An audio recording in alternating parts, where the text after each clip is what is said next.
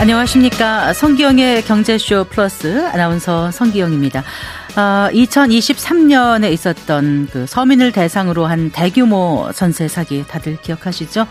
지난해 6월 전세 사기 특별법 시행 이후 피해를 인정받은 경우는 6천 건이 넘는데요. 안타까운 건 전세 사기 10건 중 7건의 피해자가 20대, 30대 청년들이었다는 겁니다. 어, 전세 사기는 새해에도 여전한 것으로 나타났는데요. 어, 지난 12일 부산에서는 오피스텔 여러 채를 가진 임대인 부부가 잠적하는 사건이 발생했습니다. 피해 세대만 100여 가구, 피해액이 70억 원이 넘습니다. 특별법이 시행되고 어, 정부가 보완책을 내놨는데도 왜 전세 사기는 끊이지 않는 걸까요?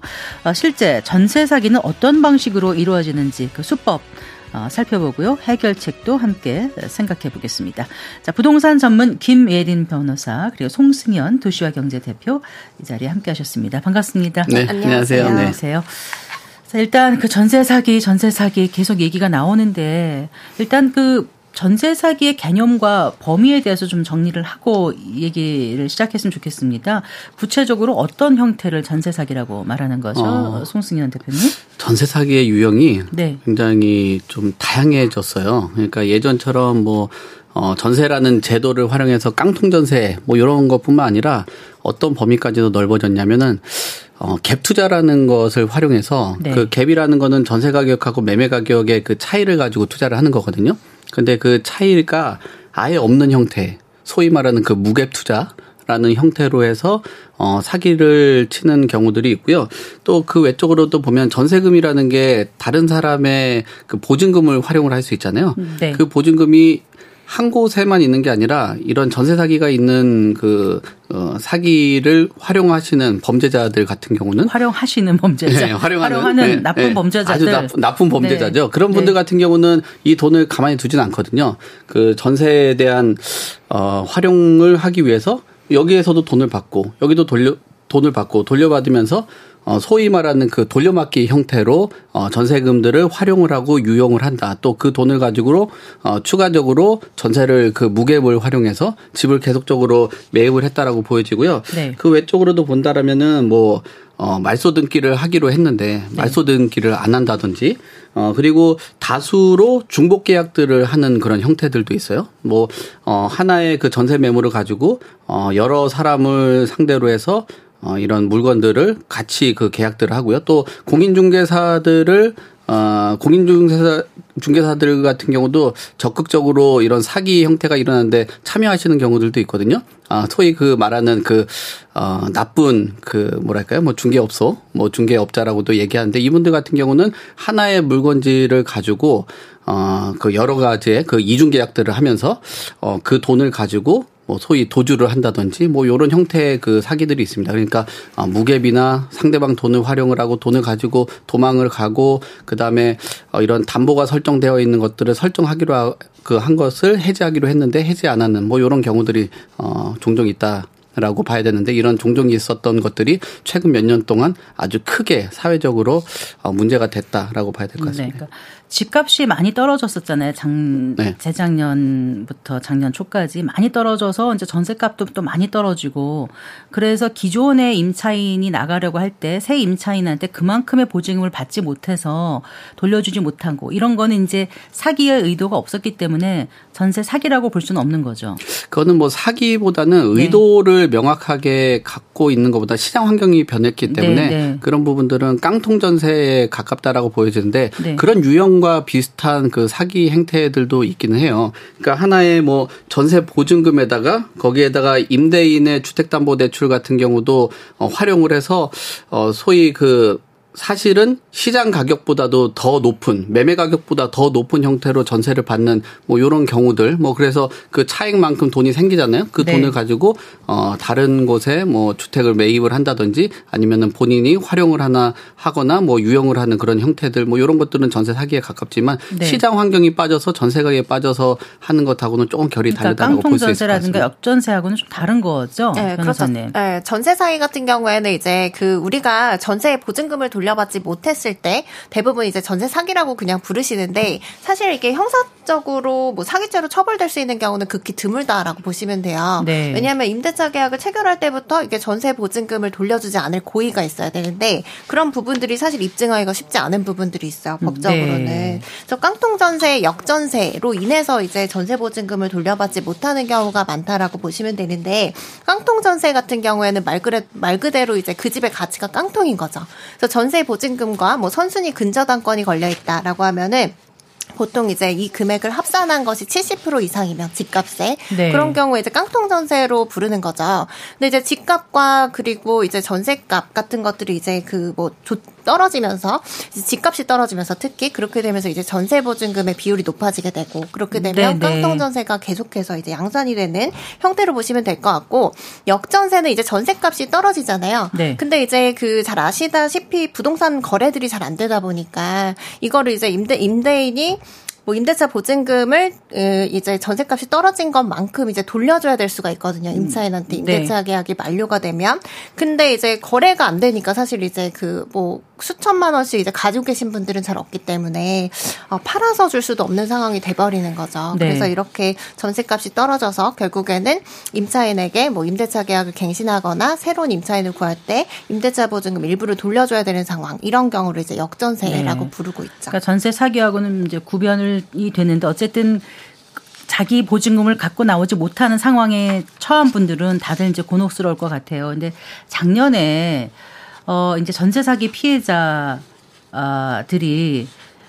심지어 목숨을 끊는 끊는 그런 일까지 벌어지면서 어 많은 분들이 안타까워했고 큰 사회적 파장을 일으켰고 어 그러면서 전세 사기의 심각성이 얼마나 큰지 좀 알게 됐는데 대표적인 사례가 이제 강서구 뭐 빌라 왕 사건 그리고 또 인천 미추홀구 건축왕 사건 뭐 이렇게 큰 게 이제 두 개가 좀 기억이 납니다. 근데 사실 저는 이제 건축왕, 빌라왕 이 말에 굉장히 거부감을 느끼는 게 네. 왕이면은 좀 괜찮아요. 왕인 거잖아요. 네. 근데 이렇게 사기친 사람한테 왕 붙이는 건 좀 그런 네. 것 같고 그러니까 빌라 사기 사건 뭐 그 미추홀구 뭐 저기 전세 사기 사건 이렇게 좀 명칭을 바꿔서 얘기했으면 좋겠다는 생각도 해봤습니다. 어쨌든 이 두 두 사건을 좀 요약을 해주세요, 승승은 대표님. 네, 그 전세 사기 앞서도 말한 것처럼 뭐 여러 가지 사기 형태가 있는데 크게 네. 두 가지 정도로 볼 수 있을 것 같아요.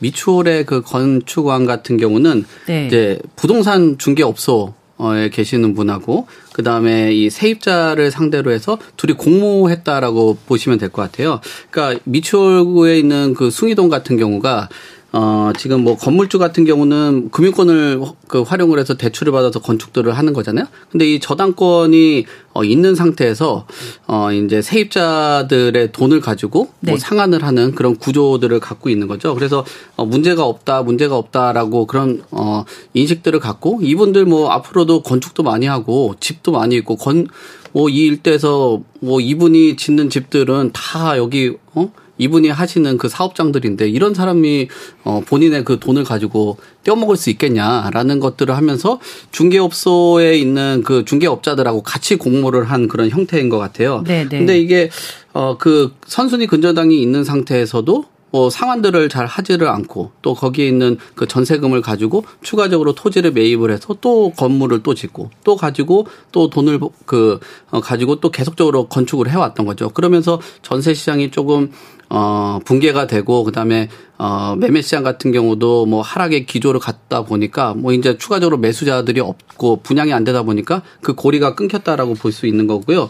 그 다음에 그 빌라왕 같은 경우는 이분은 건축을 한 게 아니라 네. 어떻게 보면 그 건축한 사람의 주택들을 매입을 해서 네, 네. 네, 갭 투자를 하는 거죠. 네. 그러면서 어, 이 그 매입된 그 갭 투자를 가지고 집들을 계속적으로 늘려 나가면서 무료 주택을 한 천 채 정도를 매입을 한 거예요. 네. 그래서 이런 그 무, 무자본으로 갭 투자를 했었는데 이것도 뭐 마찬가지로 계속적으로 뭐 전세 가격이 좀 조정되면서 내려가면서 돌려줄 돈이 있어야 되는데 예를 들면은 천 채를 샀는데 한 1억씩만 빠져도 천 채라면은 거의 천억 정도를 돌려줘야 되는 그런 보증금이잖아요. 근데 이런 분들이 빠진다는 게 전세금이 내려가서 그렇죠. 네. 예. 네. 그러니까 전세금들이 뭐 한 1억 정도만 계속적으로 내려간다라고 하면은 천 채라고 하면은 감당할 수 있는 금액들이 아니잖아요. 그러니까 네. 아, 이런 부채에 대한 부담감을 갖고 뭐그 임차인도 임차인 나름의 그 힘든 경험도 겪고 이런 뭐 빌라를 활용한 갭 투자 사기에 가까운 그 사기꾼들 같은 경우도 본인의 의무를 다하지 않고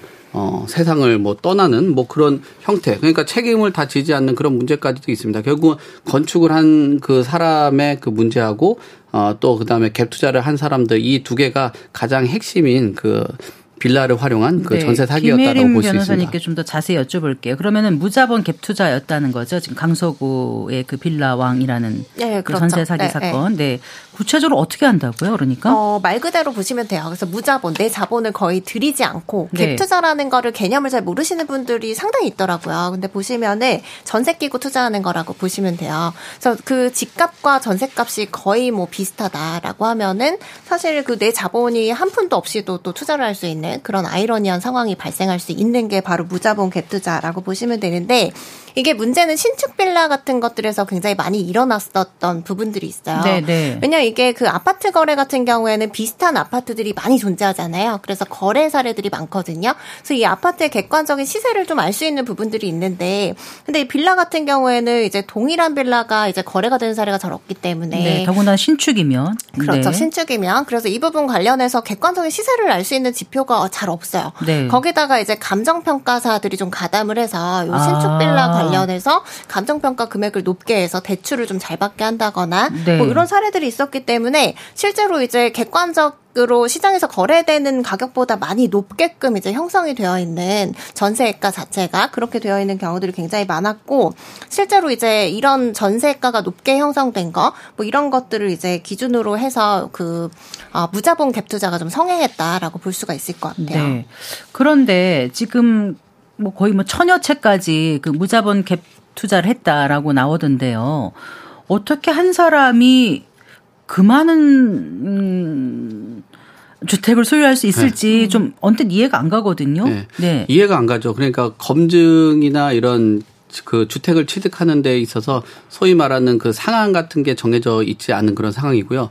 그리고 이런 그 주택들을 많이 짓게 된다면 뭐 기존 같은 경우는 주택을 아무리 많이 보유를 한다라고 해도 어 이런 뭐 세제적인 혜택들을 강하게 많이 줬었어요. 그러면은 본인이 보유를 하고 있는 과정 안에서는 뭐 주택을 많이 갖고 있어도 보유에 대한 그 세금이 없다 보니까 그러니까 주택 임대 사업자에 다 그렇죠. 어, 예, 예. 그런 식으로 활용했다는 말씀이신 그렇죠. 예. 거죠. 예. 그런 것도 있고요.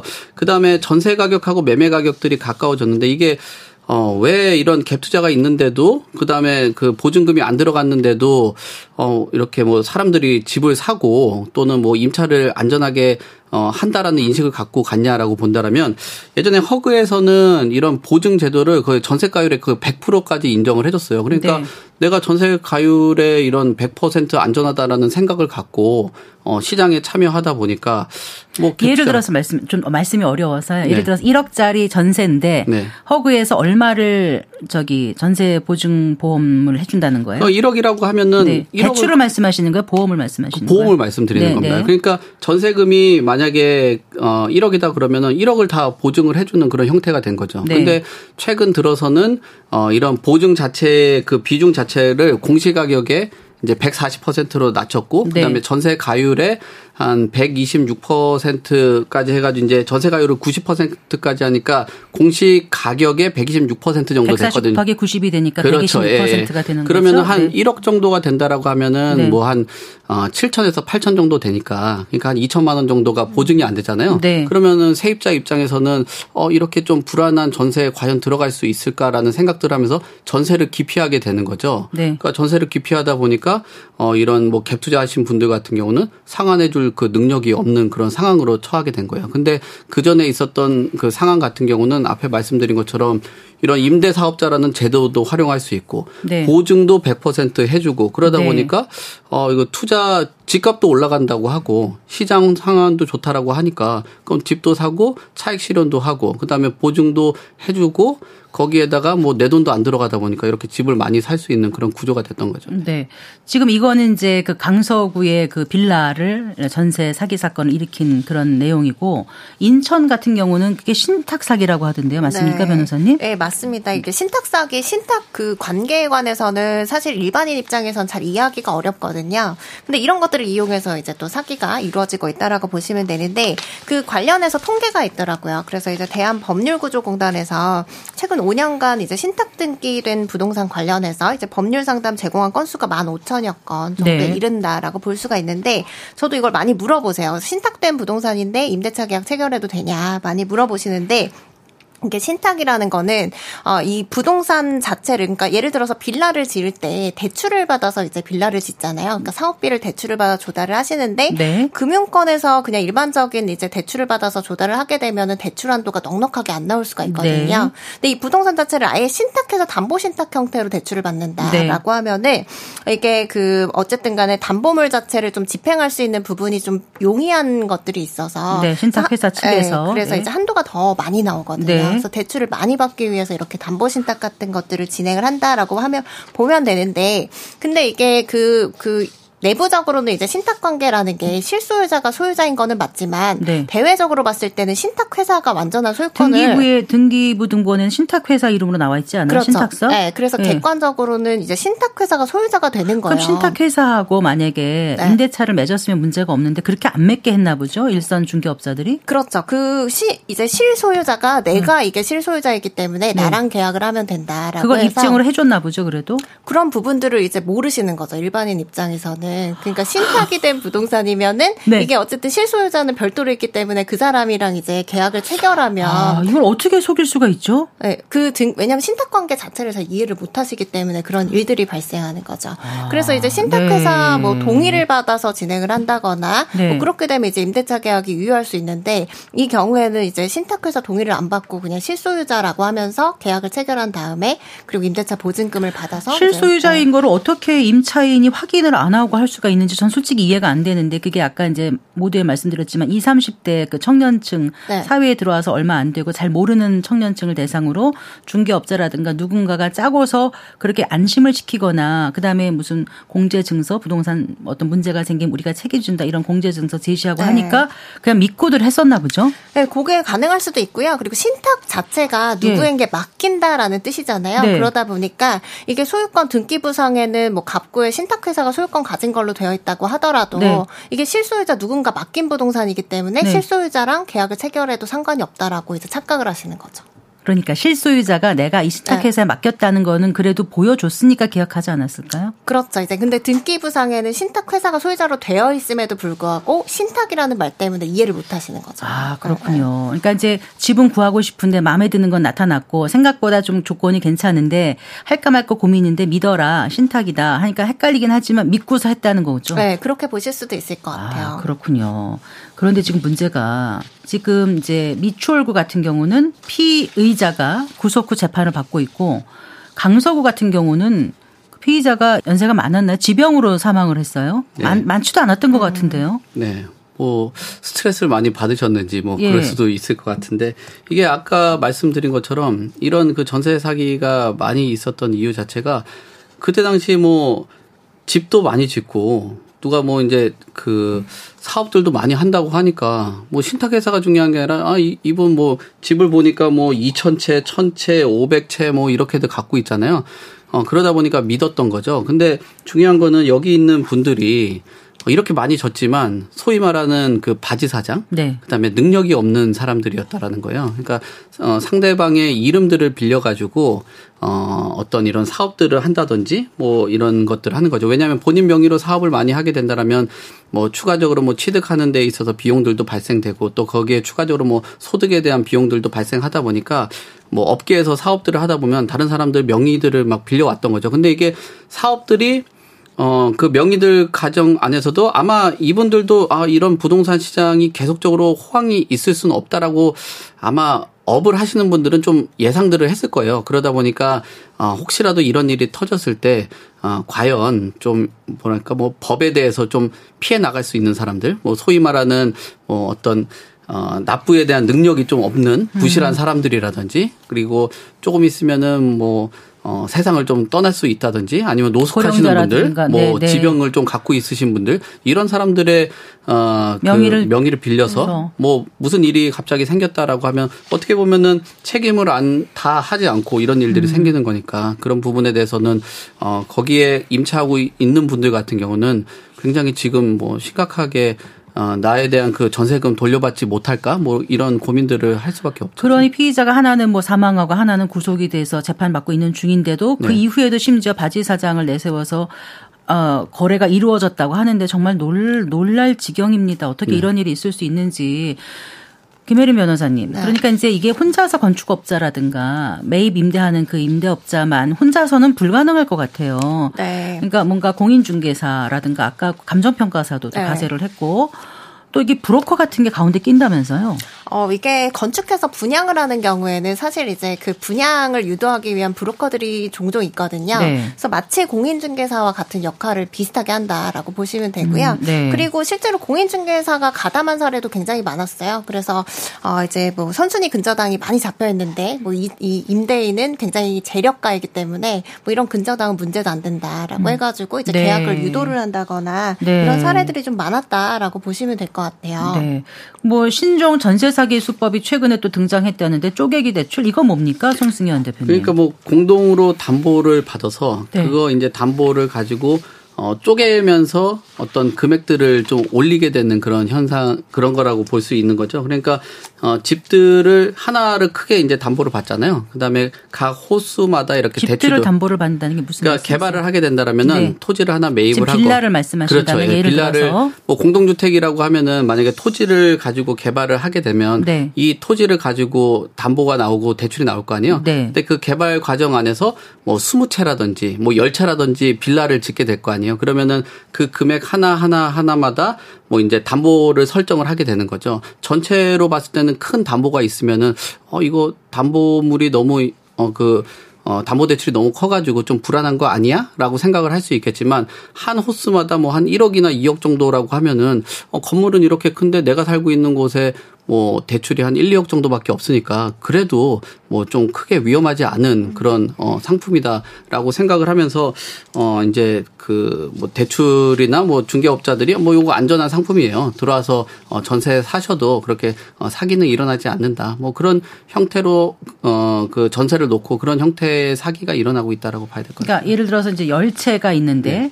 내 거는 1억이 지금 담보가 잡혀 있고 네. 나머지 9채에 대해서 다 쪼개가지고 대출을 받아 놓은 거잖아요. 네네. 네. 그래서 그 액수가 뭐 어떤 건 2억, 어떤 건 1억, 어떤 건 네. 1억 5천 합해서 전체 합해 보니까 한 20억이 되더라. 네. 근데 이제 계약하는 입장에서는 그걸 모르고 네. 내거 1억이니까 이 큰 땅에 이 정도 갖고 있는 사람이 네. 이거 하나 못 돌려주겠어? 이렇게 네. 생각하게 만든다는 거죠. 그렇죠. 아 그게 신종 수법이거든요. 네. 뭐 아. 사실 신종이라고 얘기하는데 그 전에 그전부터도 있었죠. 워낙 많아서 더 큰 사 기들이 많다 보니까 네. 어, 이런 것들을 조금씩 세밀하게 보는 거죠. 뭐 20억짜리 땅에 20억이라고 있으면 부담스러운데 뭐 20개로 쪼개 가지고 어, 하나의 그 상품을 만든다면 1억이라고 하면은 어, 이렇게 개발 사업하는데 1억의 담보는 음. 못 돌려주겠냐 뭐 이렇게 생각을 할 수 있는 거죠. 근데 빌라 같은 건 아파트와 달리 몇 세대 이하로 짓는 게 빌라 아닙니까? 층도 제한돼 있고. 네, 그렇습니다. 네. 지금 뭐 전체적으로 보면 한 4층 미만에 19채인가요? 어, 예, 예, 그렇습니다. 네. 그렇게 예, 기준이 19세대. 있는 걸로 알고 있는데 예, 예. 자, 그러면은 내가 그걸 들어갈 때 이렇게 이제 그 한 1억이지만 전체 19채 정도에 다 합해서 등기부등본을 한번 띄워보면은 되지 않을까. 지금은 그런 생각이 들지만 그렇죠. 네. 어, 몇 년 전에 이런 사기가 일어나기 사기를 인지하기 전에는 그 생각을 못 했겠죠. 그렇죠. 그렇죠. 중개업자도 뭐 전체 등기부로 떼어서 보여 줄 일은 없겠죠. 뭐 본인이 하는 음. 그뭐 윤리적인 거를 떠나 가지고 뭐 한 303호다 그러면 303호만 보여주지 뭐 1호부터 해 가지고 전체 그 그렇죠. 대출된 보여주지 그러니까 선의의 중개업자를 하더라도 그렇게 네. 할 리가 없고 네. 악의를 가진 중개업자 공모를 네. 한 사람이면 굳이 띄워줄 이유가 전혀 없는 거죠. 그렇죠. 네. 그런 정보를 줄 리도 없고. 네. 네. 자, 지금 뭐 강서구, 인천 미추홀구, 그리고 뭐 지역이 여러 군데 있었어요, 작년에. 그리고 뭐 수원 전세 사기까지. 지금 전세 사기 피해자가 한 70%가 2030 청년 네. 세대들인데 그 젊은 세대가 특히 취약한 이유 다시 한번 좀 짚어주시겠어요? 젊은 세대는 대표님? 아무래도 사회 경험이 좀 부족하죠. 그리고 청년들 같은 경우는 물론 어, 어떤 특정 지역에 거주하시는 분들도 있겠지만 학업이라든지 또는 일자리를 위해서 지방에 계신 분들도 올라오시는 분들도 많잖아요. 그렇죠. 그럼 주, 주변에 있는 주택 가격의 시세도 좀 부족하고 또 어, 지방에 계신 시세 파악 능력이 부족하고 그렇죠. 예. 그리고 네. 뭐 부모님 같은 경우도 지방에 있다라고 해도 서울에 있는 뭐 시세라든지 강서구에 있는 시세까지 네, 저희 파악. 친척분들도 지방에 계신 분들은 서울의 시세가 얼마인지 잘 몰라요. 그렇죠. 네. 예. 더군다나 빌라 같은 건 더 모르죠. 신축 예. 같은 건. 예. 네. 근데 뭐 청년이 들어와서 집은 새 거고 신축이고 마음에 드는데 네. 옆에 주, 공인중개사에 계신 그 중개사가 아 이거 오늘 계약 안 하면 어. 나갑니다. 어. 뭐 얼마라도 좀 계약을 하세요라고 하니까 네. 아무래도 그 경험이 있는 우리 뭐 어, 진행자께서는 뭐 이런 것들을 꼼꼼하게 보실 수 있겠지만 아무래도 아 이거 나 지금 빨리 해서 내일부터 취업도 해야 되고 하는 그렇죠. 그 바쁘니까 네, 또. 그거한 마음에 예. 그런 결단들을 하는 거죠. 그러니까 어. 시세 파악도 없고 아, 앞서서도 말씀드린 것처럼 뭐 어, 다세대 주택이나 빌라 같은 경우는 뭐 아파트처럼 어, 가격들이 정확하게 뭐 표본이 있는 것도 아니고 그러다 보니까 어, 좀 이런 뭐 정보에 대한 취약성 이런 것들이 청년들한테 어, 노출이 되어 있다라고 어, 봐야 될 것 같습니다. 그래서 네. 전체적으로 봤을 때는 뭐 40대 미만의 청년층들이 대부분 이런 사기에 어, 피해를 많이 입었다라고 봐야 될것 네, 같습니다. 그러니까 전세 사기 피해를 입은 임차 보증금 1억 원 이하가 44%로 많았다는 거는 결국은 연령이 낮은 사람들이 많이 들어갔다는 거에 방증일 수도 있거든요. 그렇죠. 네, 좋은 지적이죠. 네. 네. 그 이제 소송을 많이 이제 의뢰 받으셔서 네. 하시는 이제 부동산 전문 변호사시라고 제가 네, 알고 네. 있는데 좀 그 기억에 남는 사례 있으면 좀 말씀해 주시겠어요? 네. 청취자분들께 도움이 될 것 같아요. 네. 그 임대차 보증금을 사실 돌려받지 못해 소송을 한다라고 하면은 임대인에게 별도의 변, 그 변제할 수 있는 자력, 재산이 없는 경우가 많거든요. 네. 그래서 사실 이제 소송으로도 해결이 안 되는 경우가 좀 많다라고 보시면 되는데 어 이제 굉장히 안타까웠던 사례들이 좀 많아요. 아까 말씀하신 것처럼 청년 청년층에 좀 집중이 되다 보니까 이제 결혼을 하려고 이제 준비를 하는 분들 뭐 네. 이런 분들이 전세 사기 피해를 당해서 보증금을 돌려받지 못해서 신혼집을 뭐 구하지 못한다거나 심지어 제가 했던 케이스 중에서는 이제 같은 임대인한테 사기 피해를 당해서 그 부부가 되려는 두 남녀가 이제 모두 같은 임대인한테 사기 피해를 당한 거예요. 세상에. 네, 그런 사례도 네. 있었고 그리고 이제 그 또그 그 이게 그 전세 사기 관련해서 대책이 나왔잖아요. 근데 이거는 일단 전세 보증금 자체가 이제 5억 이하여야 가능한 거기 때문에 그보다 이제 높은 뭐 강남권의 이제 전세라던가 뭐 이런 부분에 있어서는 네. 그 아직 등기가 되지 않은 부분에 그 건물들이 있거든요. 네네. 네. 그래서 그런 이제 아파트들에 대해서 임대차 계약을 체결하셔서 이제 그 시행사가 좀 파산을 하거나 아. 뭐 시행사가 좀 경제적으로 어려워져서 그런 경우도 있을 네, 수 있겠네요. 보증금을 이제 돌려받지 못하게 되고 뭐 그런 상황들도 이제 발생했던 그런 사례들도 있고요. 그리고 그 또 이제 그 공인중개사가 중간에 이제 있었던 사례도 있어요. 그래서 네. 공인중개사가 어 임차인에게는 이제 여기가 전세다라고 해서 전세 보증금을 받는 거죠. 네. 그리고 이제 임대인한테는 월세로 계약했다라고 해가지고 그 보증금 중에 일부만 넘기고 월세를 자기가 일부 지급을 하다가 도망을 가버린 그건 아주 오랫동안 봐온 그런 네, 사례 같아요. 있었어요. 네, 네, 그렇군요. 네, 자 오늘 성기영의 경제쇼 플러스에서는 전세 사기의 실태와 대책에 대해서 짚어보고 있습니다. 아, 송승현 도시와 경제 대표 그리고 김혜림 변호사와 함께 가 계신데요. 잠시 후에 계속해서 얘기 이어가겠습니다.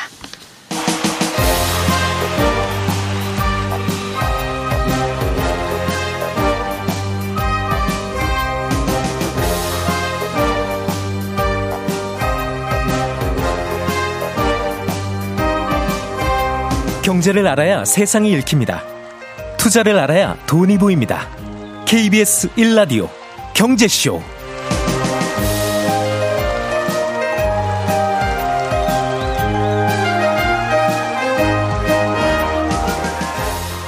자, 이제부터는 그 전세 사기 피해를 줄일 수 있는 방법이 어떤 게 있는지 좀 살펴봤으면 합니다. 송승현 대표께서 먼저 말씀해 주시겠어요? 네, 우선 그 체크리스트들이 있는데요.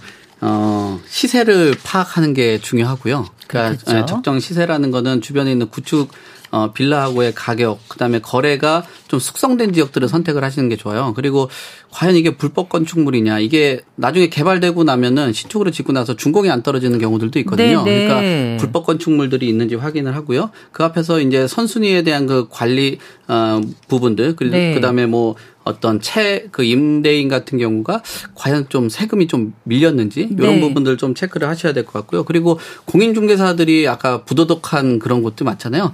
정상적으로 영업을 하는지 체크를 하시면 좋을 것 같아요. 요거는 네. 방법이 국가정보 어, 정보 포털에 들어가시면은 어, 정상적으로 운영을 하고 있는지 안 하고 있는지 이런 것들도 중에서 이름 검색하면 다 나온다고 네, 하더라고요. 그렇습니다. 예. 네. 그러면 전세가가 집값이 네. 어느 정도 돼야 적정한 전세가라고 보세요, 변호사님? 음, 아까 말씀드린 것처럼 그 집값에 한 그 선순위 근저당이 있다라고 음. 하면은 그것까지 포함해서 전세가가 집값이 한70% 되면 깡통 전세로 부르기는 해요. 네. 근데 이제 제가 볼 때는 이제 경매에 넘어갔을 때 그리고 신축 빌라 같은 경우에는 실제로 객관적 시세를 좀 파악할 수 없기 때문에 네. 네. 뭐 대출이나 이런 것들로 인해서 좀 그 부풀려져 있는 경우가 꽤 있거든요. 시세 자체가.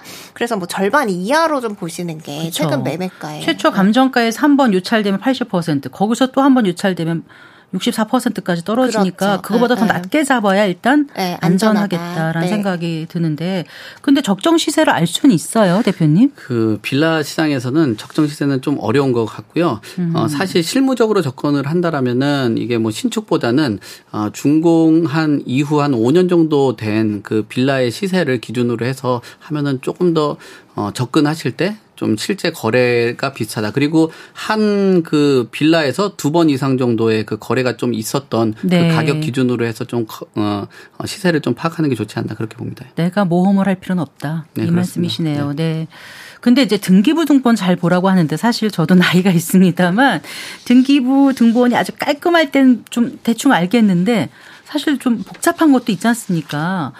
어, 그리고 또 문제가 없는데도 사기를 당하는 건 또 왜 그런 거예요? 이 등기부 등본에 이제 공시되는 권리와 공시되지 네. 않는 권리를 잘 보셔야 되는데요. 예. 특히 이제 다가구 주택 같은 경우에는 그 단독 주택의 일종이라고 보시면 돼요. 네. 근데 이제 내부적으로는 이제 빌라처럼 세대별로 쪼개서 사용을 하시는 하나인데. 거죠. 네. 네. 그렇게 사용을 하시는 거라서 이제 전체 임차인 구성이 어떻게 되는지 알기가 좀 어려운 부분들이 그렇겠어요. 있어요. 그럼 나보다 이제 선순위 임차인이 그 많다라고 음. 하면은 이 집이 잘못해서 경매로 넘어가면은 내 앞에 채권자들이 굉장히 많아지는 거잖아요. 그래서 이런 것들을 이제 보셔야 되는데 그 동안은 이제 집주인이 이런 것들을 임대차 계약할 때 순순히 이제 제공하지 않는 경우가 대부분이었다라고 네. 보시면 돼요. 그래서 뭐 이런 부분들이 좀 법 개정이 돼서 이제 뭐 계약할 때 그 이전이라고 하더라도 이제 집주인한테 좀 의무적으로 요구할 수 있는 있는 뭐 이런 부분들이 좀 있다라고 보시면 될 것 같고요. 네. 그리고 또 하나 이번에 굉장히 문제가 많이 됐던 거는 이제 특히 법인들이 소유하고 있는 매물 같은 경우에는 네. 그러니까 종부세 같은 것들이 좀 많이 강화가 되다 보니까 네. 세금 체납으로 인해서 공매에 넘어가는 경우들이 상당히 많았다라고 아, 네. 보시면 되는데 네. 이게 그 임대차 계약 체결할 때 임대인이 직접 떼어주지 않으면 내가 국세가 어떻게 밀려 있고 지방세가 뭐 다 냈다 뭐 이런 것들을 이제 확인서를 떼주지 않으면은 사실 임차인이 확인할 길이 없었어요. 네. 근데 대부분 안 떼주죠. 그러다 보니까 어 그 나중에 이제 공매로 넘어가서 이제 피해를 보게 되는 사례들이 있었는데 이것도 지금 법 개정이 돼서 이제 임대 임차인이 그 미납국세라던가 네. 지방세를 좀 열람을 해볼 수 있게 제도가 바뀌었다라고. 근데 그거는 그냥 가서 내가 저 집을 가고 싶은데 미리 가서 하는 게 아니라 계약서를 쓴 다음에 그렇죠. 가져가야 볼 수 있잖아요. 네, 네, 맞아요. 그래서 그 계약서에 특약을 좀 넣으시면 좋을 것 뭐라고요? 같아요. 그래서 어. 특약에 뭐 이런 부분들을 확인하고 문제가 네. 있으면 네. 이제 임대인이 고지한 것과 달리 뭐 미납세액이 있다거나 뭐 이런 경우에는 임대차 계약을 해지한다, 해제한다라는 음. 이제 특약을 좀 두시면 좋죠. 가서 이제 확인했는데 국세라든가 이런 미납 이런 건 알 수 있지만 다른 전입 세대의 그 확정 일자도 열람할 수 있나요? 네, 열람할 수 집주인이 동의해 주면 네, 네, 되어 있어요. 열람했는데 각각의 경우에 몇 명이 사는지는 알지만 선순위 보증금 액수도 알 수 있어요? 선순위 보증금 액수는 지금 알 수는 없죠. 네. 근데 어. 이제 이런 것들은 그래서 이제 최근에 좀 그 나온 정책이 공인중개사가 네. 확인을 해서 고지를 하도록 되어 있고 그리고 과거의 사례를 보면은 공인중개사가 이 선순위 채권의 존재에 대해서 정확히 고지하지 않아서 네. 손해배상 책임을 물었던 사례도 있어요. 그래서 네. 이런 것들은 공인중개사 통해서 좀 요구를 하셔야 될것 음, 같아요. 음, 법에 판례가 나온 게 있나 네, 보죠? 있어요. 아, 그렇군요. 네. 알겠습니다.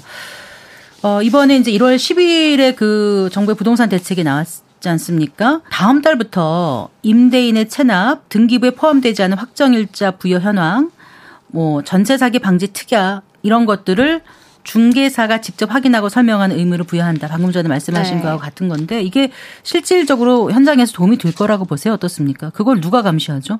그 확정일자라든지 모든 것들에 대해서 어, 중개사들이 당연히 그 공지를 해줘야 되는 것 같아요. 그 제가 그냥 이거는 뭐 그 주변에 이제 일본 같은 경우도 제가 그 중개사들하고 어 최근 몇 달 전에 가가지고 뭐 이런저런 얘기를 나눴었는데 뭐 물론 중개 수수료가 높긴 합니다. 근데 우리나라에 대한 그 시스템에서 얘기를 하다 보니까 앞서도 변호사님이 이야기한 것처럼 특약 얘기를 하잖아요. 우리나라의 그 계약서의 이 문제는 뭐냐면 그 계약처럼 안 될 수 있다라는 걸 가정을 하고 계약을 한다라는 거예요. 어, 그 중개사한테 얘기를 하니까 내가 제가 이런 질문을 했어요. 네. 어, 혹시라도 이렇게 계약이 안 되면 어떻게 어, 하죠? 어, 네. 라고 물어봤더니 네. 갸우뚱하는 거예요. 아니 계약서대로 안 되는데 계약을 왜 하냐고 물어보더라고요. 오히려 일본에선. 네, 그래서 네. 이게 계약처럼 돼야 되는 거 아니에요라고 했더니 아니 계약처럼 안 되는데 계약을 왜 하는 거죠? 라는 생각을 하는 거예요. 그러니까 우리나라는 계약서를 넣어봐야 됩니다. 네. 뭐 이렇게 안 될 수도 있는데 일단 쓰시죠. 안 되면 돈 돌려드릴게요. 이런 거 자체가 문제가 있는 거예요. 그러니까 이런 앞서서도 말씀드린 것처럼 뭐 위험에 대한 부분들, 선순위에 대한 것들은 당연히 공지를 해 왔어야 되는 건데 네. 지금처럼 본인 중개사 스스로도 그 해당 물건에 대해서 정보가 확실하지 않은 거예요.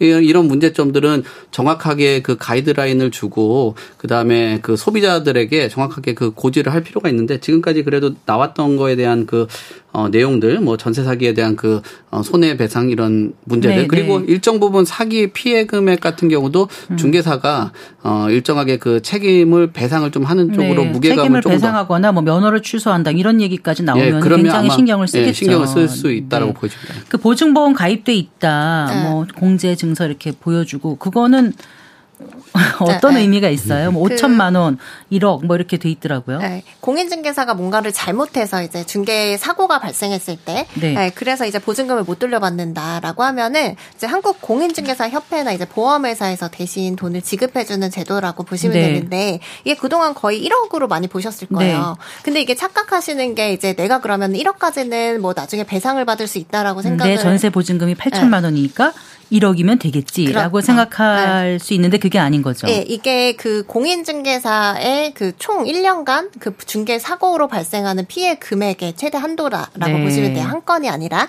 그래서 이제 사고가 뭐 100명한테 발생했다 1억씩. 네, 음. 그렇게 되면 100억이잖아요. 그러니까 그 중에 1억까지 하진 않겠지만 네. 되는 거죠. 네. 근데 이게 뭐 제도 개선이 이루어져서 이것도 이제 공제 한도를 한 2억에서 뭐 4억 아. 이렇게 올리는 걸로 나오기는 했는데 네, 네. 어쨌든 간에 이게 연간 한도다라는 라는 네. 거를 좀 염두에 두고 계약을 아, 하셔야 그래요. 돼요. 그럼 보증금 반환 보증보험 이건 도움이 될까요, 대표님? 뭐 도움은 되죠. 근데 음. 중요한 거는 모든 게 다 안 될 수 있다라는 그런 문제점들이 되는 거죠. 제도가 도움이 되는데 네. 어, 100% 가입이 될 수 있냐라고 보면 그거는 어렵다라는 거예요. 지금도 보면 어, 지난 그 올해 2년이 지나가지고 본 내용들을 보니까 어, 그 서울 경기 인천에 있는 빌라 12만 건 정도 중에 네. 한 66%가 어, 그 보증금으로 유지가 되게 된다라면 보증보험 반환이 지금 안 되는 그런 구조거든요. 그게 그러니까, 무슨 말씀이세요? 그러니까 기존에 있었던 때보다 아까 네. 앞서서 말씀드린 것처럼 어, 126%가 되다 보니까 네. 어, 이 시세가 떨어져서 보증보험의 그, 그 조건이 안 되는 거죠. 네. 원래는 됐었던 건데 네. 시세가 떨어지다 보니까 이제 조건에 해당이 되지 않는다. 그러니까 시스템으로 봤을 때는 보증보험에 대한 그 혜택이 효과는 있는데 네. 그 혜택에 들어갈 수 있는 어 빌라의 숫자가 굉장히 줄었기 때문에 이런 준 그 가구들이 많아졌다라는 건 어. 위험도에 노출되어 있는 것들이 많아졌다라고 봐야 그렇군요. 되는 거죠. 네. 자 변호사님 그러면 네. 전세금 안 돌려줄 때못 네. 돌려줄 때 어쨌든 그걸 또 어떻게 받아낼 수 있는 거예요? 어, 일단은 그 임대차 분쟁 조정 위원회라는 기구가 있어요. 서울시인가요, 어딘가요? 어, 그 국토부 산하라고 어, 네. 보시면 되는데 네. 이제 그 바로 소송으로 가면 비용과 시간이 많이 걸리기 때문에 좀 조정 위는 사실 비용이 안 들어가거든요. 예, 예. 그래서 뭐 그런 도움을 좀 받아보시면 좋을 것 같고 그게 안 된다라고 하면은 지급 명령 신청이나 이제 그, 임, 그 임대차 보증금 반환 청구 소송으로 가셔야 돼요, 결국에는. 네. 근데 이제 시간이 상당히 많이 소요가 되고 비용도 소요가 되고 그렇다고 보시면 되고 되고요. 지금 명령 정도는 변호사께 가지 않고 법무사를 통해서도 할 수 있나요? 어 그리고 직접 하실 수도 있어요. 요즘에는 이제 네. 그 인터넷상에 전자 소송으로 이제 신청할 아, 수 있는 네, 네. 부분들이 있기 때문에 조금만 노력하시면 가능하고요. 네. 그리고 이제 주의하셔야 될 거는 내가 만약에 이사를 먼저 해야 된다. 돈을 아직 못 돌려받았는데 다른데 가야 되고 네. 학업이든 무슨 직장이든 아니 면 그렇죠. 다른데 이제 저, 저기 집을 옮기기로 다 돼 있으면 네. 네. 그렇게 되면은 이제 임차인 같은 경우에는 전입 신고를 하고 그 주택을 점유하고 있으면서 확정 일자를 네. 받은 상태여야지 이제 대항력과 우선 변제권이라는 그렇죠. 네. 네, 경매에 넘어갔을 때 이제 내 권리를 주장할 수 있는 부분이 있거든요. 근데 이사를 해버리면은 이 그 대항력과 우선 변제권을 상실할 수가 있기 네, 때문에 네. 임차권 등기 명령 신청이라는 걸 또 이제 간단하게 하실 법원에 신청해야 되나요? 네, 그것도 이제 전자소송을 통해서 어. 직접 하시는 분들 많거든요. 그러니까 주소지 관할 법 원에 신청합니다. 겁니까? 네, 그러시면 돼요. 네. 전자소송 통해서 하시면 되고 예. 그리고 또 이런 경우 있어요. 집주인이 내가 그러면은 다른 임차인 구해서 전세 보증금 돌려줄 테니까 잠깐만 이제 전입신고를 빼달라. 아이고 그건 네. 절대 하시면 안 되죠. 네, 라고 네. 하는데 그 사이에 이제 근저당을 잡아버린다거나 그럼 내가 순위가 확 밀려버리는 그런 네. 문제가 생기기 때문에 주의하셔야 되는 부분 중에 하나죠. 네. 아, 참 전세 사기 얘기를 하니까 답답한 게 참 많아요. 그 보증금을 못 돌려받았는데 이제 이 집이 또 경매로 넘어가잖아요. 네. 그럴 경우에 이제 어쩔 수 없이 내가 이제 이걸 좀 떠안게 돼야 되는 거 그렇잖아요. 그렇죠. 예, 예 보증금을 네. 완전히 뜯기는 것보다는 내가 음. 여기에 그냥 음. 내 소유를 하는 게 낫겠다. 이렇게 낙찰받게 될 경우 어떤 점을 또 주의해야 됩니까? 어느 분께서 말씀해 주시겠어요? 네. 사님 네. 어, 일단은 이제 경매가 넘어간다. 근데 이제 이게 뭐 우선, 선순위 이제 근저당이나 뭐 세금 채권 이런 것들이 많이 걸려 있으면은 사실 낙찰가, 낙찰가를 한번 예상해 봤을 때 네. 내가 전세보증금을 다 돌려받지 못하는 금액으로 낙찰될 가능성이 높다라고 하면은 좀 굳이 그, 네, 굳이 이제 내가 아주 그 비싼 값에 또 매수를 하시는 부분이 될 수가 있거든요. 그렇겠네요. 네. 네 그래서 이게 그 경매 낙찰가랑 좀 비교를 잘 해보셔야 될 것 같고요.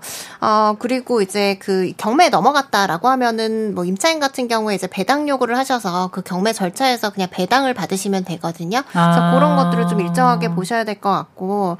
그리고 제 주변에도 이제 사실은 이 그 경매에 넘어가서 어쩔 수 없이 예, 매수를 하신 분들이 좀 있기는 하거든요. 네. 그래서 그런 경우에 이제 어, 매수를 하신 후에 다시 이제 그 뭐 조금 손해를 보시더라도 되판다거나 뭐 그런 형태로 이제 조금 그나마 이제 손해를 좀 줄이시는 분들도 있기는 있어요.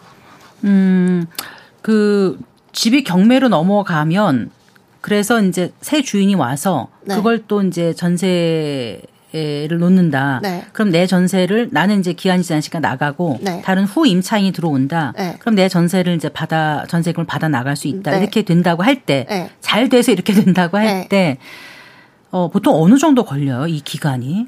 어, 임대는, 임, 사실 경매에 넘어가게 된다라고 하면은 이 기간 1년 정도 잡으셔야 돼요. 적어도 경매 기간만. 음. 근데 내가 소송까지 해서 경매에 넣어야 된다라고 네, 하면은 네. 소송 기간 1년, 그리고 경매 기간 1년 잡으셔서 거의 2년 가까이 걸린다라고 보시면 아. 되기 때문에 이제 그 뭐 임차인, 새로운 임차인을 좀 구할 가능성이 있다라고 하면은 네. 그게 빠를 수는 있죠. 전세권 설정을 해두면 네. 좀 속도가 빨라집니까? 전세권 설정을 해두시면은 음. 이 판결 없이 그냥 바로 경매에 넣을 수 있기 때문에 네. 기간이 절반으로 1년 정도로 줄어드는군요. 보시면 네. 돼요.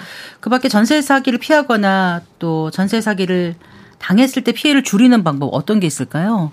홍승현 뭐 대표님. 지금 보면은 그 정부에서 내놓는 안심 전세 앱 뭐 이런 것들을 활용해서 네. 어 전세에 대한 그 시세 뭐 이런 것들을 모니터하는 게 제일 중요할 것 같아요.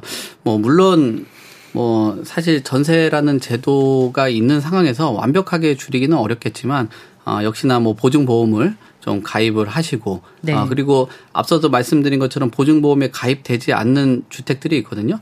근데 아무리 시세가 좀 그 저렴하다라고 해도 네. 그런 부분들은 좀 피하는 게 좀 좋지 않을까. 그리고 가장 중요한 거는 역시 전세 가격이라는 것에 어 방점을 좀 찍고 너무 시장에서는 너무 싼 물건도 또 너무 과한 것들도 없는 거거든요. 그러니까 적정한 그 시장 환경에 맞는 그 가격을 음. 선택을 해야지 어떤 인센티브 같은 거 이런 것들 조심해야 되거든요. 네. 가끔은 중개업자들이 이런 얘기도 해요. 그러면 그 이자라든지 이런 부분들을 좀 저희가 어, 지원을 해 드릴 테니까. 그럴 일이 없죠. 낯도 모르는 사람이 어느 날 음. 저한테 그럴 리가 없죠. 그렇죠. 이렇게 생각해야 되는 거예요. 네. 그런 네. 것들을 항상 어, 주의를 하시고 네, 접근을 하셔야 다녀보니까 와 이렇게 좋은 집이 이렇게 싸게 나왔어? 음. 네. 이런 일도 나한테 없다. 이렇게 생각하는 게 맞겠어요. 네, 맞습니다. 네. 그 에스크로 제도라는 게 잠깐 있었잖아요. 네. 근데 실제로 우리는 이거를 쓰지 않죠. 지금 이 에스크로 제도 같은 경우는 활용도가 떨어지는데 저는 이 에스크로 제도의 그 활용성이 좀 필요하다라고 봅니다. 왜냐하면 네. 이 전세 어 제도에 대한 그 문제점들을 보완하기 위해서는 에스크로라는 그 형태로 삼자한테 돈을 맡겨 놓는 것들이 중요한데 근데 이게 활용이 잘 안 되는 이유는 뭐냐면은 에스크로에 돈을 결국 맡기면은 네. 집주인이나 임대인 같은 경우는 그 돈을 활용을 못하게 그렇죠. 돼버리는 거잖아요. 네. 그러면 내가 이 전세를 놓고 과연 소위 그 임대 사업을 하시는 분들인데 유인이 없죠. 예, 그 유인책들이 네. 없게 되는 거죠. 그래서 네. 저는 개인적으로는 이 그 임 그 임차인들이 그 임대인 주택의 에스크로 제도를 활용하게 된다라면 네. 이 금액을 사실 좀 활용을 해서 일정 부분 그 금리라든지 네. 어 그 적정 수준에 대한 이자 같은 경우는 경우 이런 것들은 뭐 임대인하고 좀 공유를 하는 그런 형태로 네. 된다라면은 아마 좀 네. 어, 유인책이 좀 되지 않을까 그렇게 봅니다. 지난해 아주 큰 대형 전세 사기 사건들이 몇 건 이렇게 일어나면서 정말 많은 피해자가 있고 어, 그 인터뷰 이렇게 들어보면 눈물 없이 들을 수 없는 그런 절박한 분들이 참 많았거든요. 네. 네.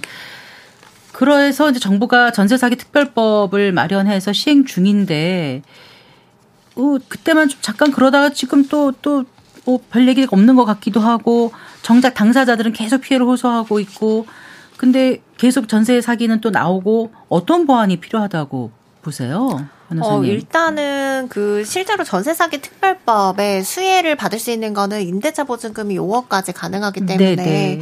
어, 이 부분을 넘는다라고 하면은 사실 이 특별법의 수혜를 잊기가 어렵다라고 보시면 돼요. 네. 근데 이제 서울의 전세값 같은 경우를 보면은 사실 5억 이하가 좀 제한적일 수는 있거든요. 그래서 그런 부분들을 좀 이제 좀 개선을 해야 될 것 같고 그리고 지금 현재 이제 그 특별법 내용을 보면은 사실 직접적으로 지원하는 방향은 없거든요. 네. 그래서 이제 뭐 저리로 대출을 해준다거나 어. 아니면 이제 경매에서 낙찰을 받으면 우선권을 준다거나 네. 그리고 뭐그 때 이제 그 뭐 빌라를 그러니까 그 경매에 낙찰을 받게 돼서 집을 소유하게 되더라도 네. 청약이나 뭐 이런 부분에 있어서 제한을 두지, 않는다. 네, 제한을 두지 않는 이런 간접적인 지원 방안이거든요. 네. 그렇기 때문에 이제 그 수혜를 받을 수 있는 범위를 넓히는 거에 대해서 음. 좀 적극적으로 고려하더라도 이제 그 직접적인 지원 자금이 들어가는 문제는 아니기 때문에 네. 좀 고려를 해봐야 될 것 같다는 생각이 들더라고요. 그 네. 전세 사기 피해자들 보증금을 일단 먼저 구제해주고 구상권 나중에 청구하자 이런 음, 내용이 지금 이제 국회에서 발의가 돼서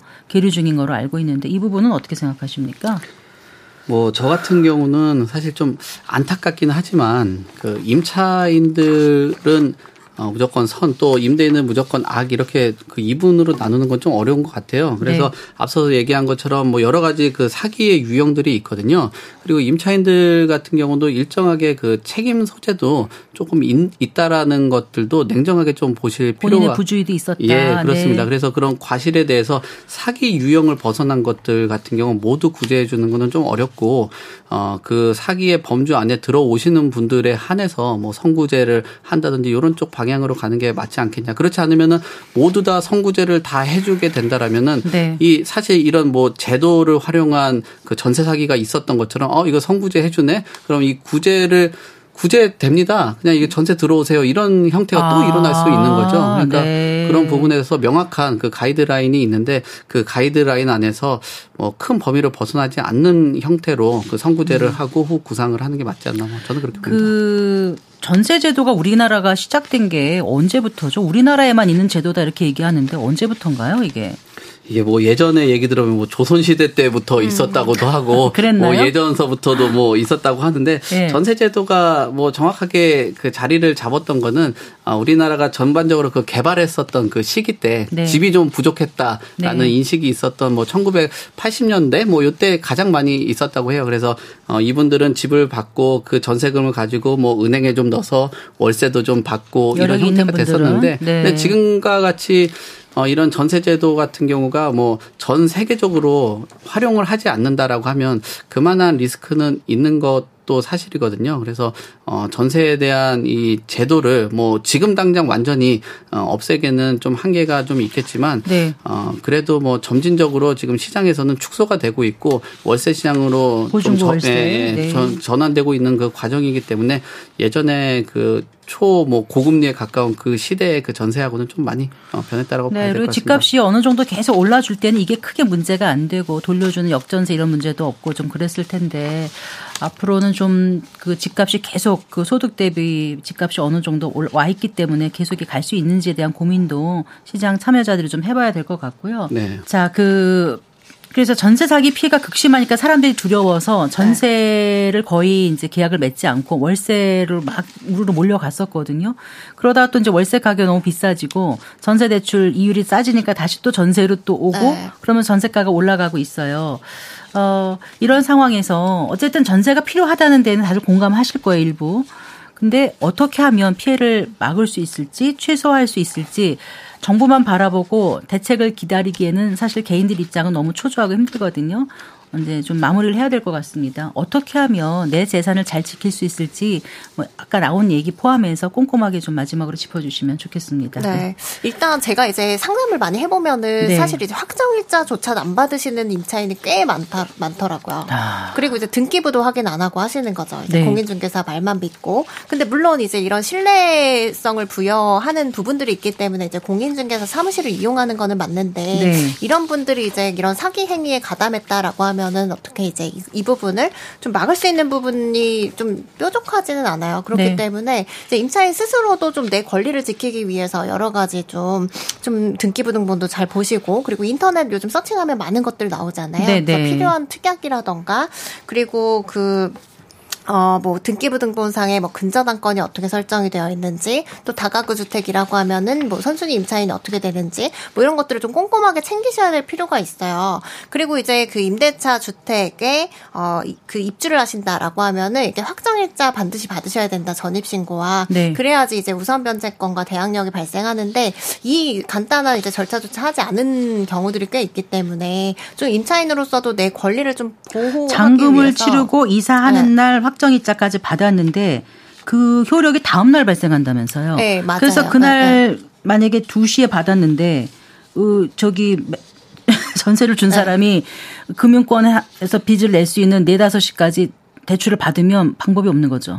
어, 현재로서는 그래요. 그래서 이 아. 부분도 제도 개선 얘기가 지금 나오고 있어요. 네. 그래서 이제 아, 접수일과 확정일자 그날 바로 발생하는 걸로. 네, 그런 걸좀 어, 어. 제도 개선을 해주셨으면 좋겠어요. 차제의 송승현 대표께서 정부에게 바라는 점이 있으시면 끝으로 한 말씀 좀 해주실까요? 네, 그 네. 전세에 대한 그 제도가 긍정적인 것도 있고 부정적인 것도 있습니다. 근데 민간에서 지금 이런 문제들이 있는 것들은 정부에서 어, 일정한 그 공급 물량들이 안정적으로 나와줘야 되는데 네. 어, 아무래도 좀 위축된 그 시장 환경이다 보니. 보니까 어, 공공 관련돼서 임대주택 비율들이 굉장히 좀 적거든요. 네. 우리나라는 한 8% 정도만 그 임대주택을 정부가 공급하고 한 90% 이상은 민간에서 공급을 그렇죠. 해요. 네. 이 비중들을 민간에 너무 의존하는 것보다는 어 일정 부분은 조금 정부에서 조금 확보를 해주고 민간에서도 전세라는 제도가 조금 더 투명하게 어, 그 내용들을 좀 공지를 할 수 있는 그런 형태가 필요하고요. 그리고 우리나라의 그 공인중개사 같은 경우도 어, 뭐, 직업에 대한 그 윤리의식이라든지 이런 것들을 좀 향상시킬 수 있는 그런 것들이